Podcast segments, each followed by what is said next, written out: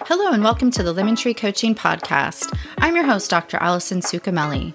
Each week, I'll be taking the science of positive psychology, adding a little humor, and through evidence based research, provide you with tools and strategies to help you live a life of peace and purpose. In this episode, I will be answering the questions Why do I feel so sad after the holidays? And what is causing this unexpected feeling? But first, if you're interested, social media links, my website, and other information can be found at thelemontreecoaching.com. And if you'd like some daily inspiration, you can follow me on Instagram at the Tree Coaching. I post quotes and make book recommendations from time to time. This week in my reading stack, only to name a few, I'm revisiting Radical Acceptance by Tara Brach and Transcend the New Science of Self Actualization by Scott Barry Kaufman. Okay, let's get into this week's episode. Welcome to episode number 50 of the Lemon Tree Coaching Podcast. If you've had a chance to visit the new website, you probably noticed that I've stepped away from coaching and the entire website is dedicated to the podcast, teaching, and other resources found at thelemontreecoaching.com. And it's the beginning of 2024, which I was very excited about after a turbulent end to 2023 for many reasons. I'm sure some of you can relate, but now there's always this big letdown after the holidays. So some of us may be asking, why do I feel so sad after the holidays? What is causing this unexpected feeling? The holidays were good. I spent time with family and friends, so why am I feeling such a sense of sadness? Maybe the holiday season wasn't so happy for you. Maybe it brought up the loss of loved ones, relationships, or friendships that have ended, or perhaps a sense of loneliness, especially as holiday cards depicting happy families or social media posts constantly pop up. I was recently having a drink with a friend, and the holiday card topic popped up. December is super crazy for teachers closing out a semester, doing grades, fielding all the emails about grades from parents and students, and balancing the holiday spirit with academics in the classroom, decorating and wrapping gifts at home, and sending out holiday cards if you do. Ironically, this year I was only able to send holiday cards to coworkers only because my prep period is the first class of the day and I did not yet have any finals to grade or late work for that matter. It did give me the opportunity to write and deliver cards to mailboxes. Honestly, this is the first year in a long time that I had the chance to do this. What ended up suffering with all the hustle bustle was that I only mailed out a few cards to really close friends and family members, but ran out of time to send them to neighbors. Luckily, there was a really fun and festive holiday party this year that seemed to suffice. And even the friend I was having a drink with got a card from me. It was handpicked for her and not from a box set, but she left my card at home and kept forgetting or didn't have time to do it, which I don't mind at all, due to the understanding of how breakneck fast this time of year comes and goes, especially with family and kids. But she reminded me that a handful of cards with the perfect, perfect family pictures or social media posts of people having very Merry Christmases and even happier New Year's always may not be what they seem. So don't let that get you down this time of year. Sadly, some people are getting divorced, and other relationships and winter frolicking may have cracks that others can't see. If people are genuinely happy, that's great, but we also don't usually see them incessantly posting.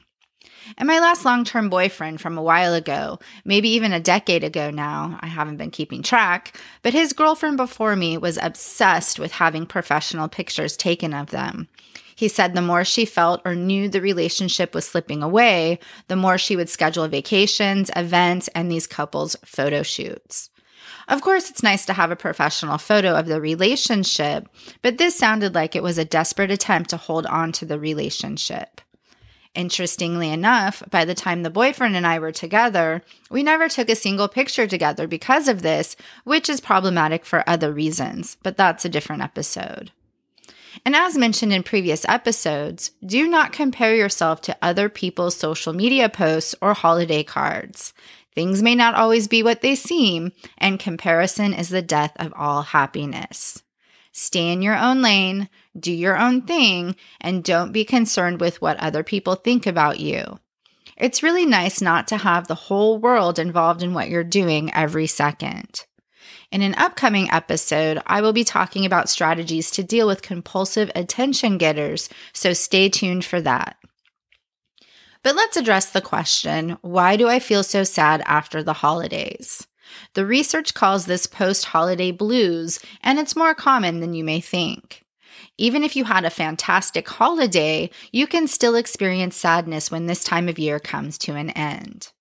And the National Alliance on Mental Illness, or NAMI, N-A-M-I, describes the holiday blues as feelings of anxiety and stress that come up around the holidays and may be due to unrealistic expectations or memories connected to the holiday season. But the good news is that these feelings are temporary and you will move through them. These feelings can also be related to seasonal affective disorder, commonly known as SAD, which I discussed in episode number 42, which originally aired at the end of November as the holidays were just getting into full swing. Be reminded that during this time of year, most of us are not on our usual schedules, thus, our sleep cycles and energy levels may be affected for better or worse and can result in varying levels of concentration. Returning to work is the real kicker, though. Many people will find it stressful and depressing to return to their day to day work routines after having some time off. I know I'm dreading it myself. I feel like I rushed to get everything together for the holidays, meals, gifts, and so on. Did all the holiday stuff, then it was over very quickly.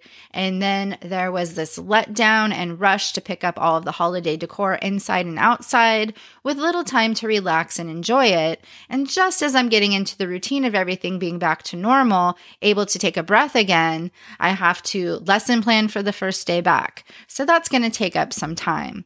And really, there isn't much relaxation from the so called vacation. It often feels like we need a break from our break. So, if you're feeling depressed, distressed, or anxious about going back to work after the holidays, you're not alone. According to Psych Central, in terms of what causes this sadness after the holidays, includes the following things. It could be the time of year and adjusting to the recent time change, alcohol consumption, which is linked to symptoms of depression, overeating this time of year, which can lead you to feeling more down than usual, and being busy all the time this time of year.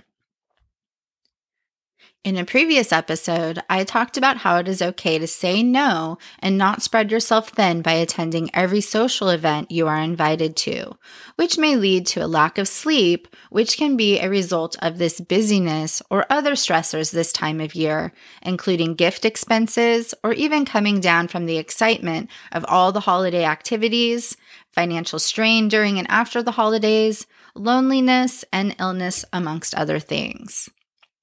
Coping with this post holiday sadness or post holiday blues is going to sound like your overgeneralized media reports of self care. However, self care is important and not a one size fits all.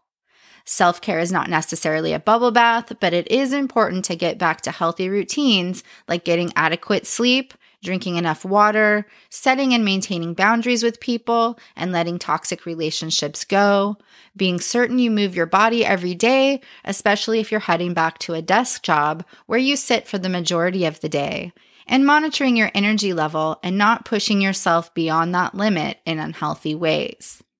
And if you go to my website at thelemontreecoaching.com, there's a link to my TPT shop called The Lemon Tree by AKS, and there are some free downloads for morning routine templates and other items to help get you organized and create healthy habits. You just have to figure out what works best for you. Again, and all of the research reiterates this, just know that this post holiday season sadness will pass. You're not the only person feeling this way. Instead of making yourself busier to avoid these feelings, sit in it. Feel it so you can move through it. If the feelings don't pass after an extended period, you may consider speaking with a mental health professional if you don't already have one. If you are concerned about post holiday sadness for next year, there are several peer reviewed articles that you can find online to help you prevent and further cope with these blues.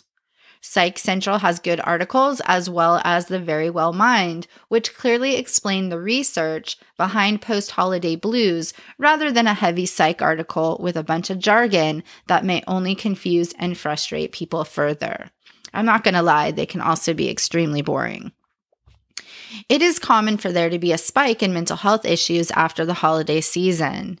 It is significant to pay attention to the duration or how long these symptoms last, and if prolonged, speak with a mental health professional.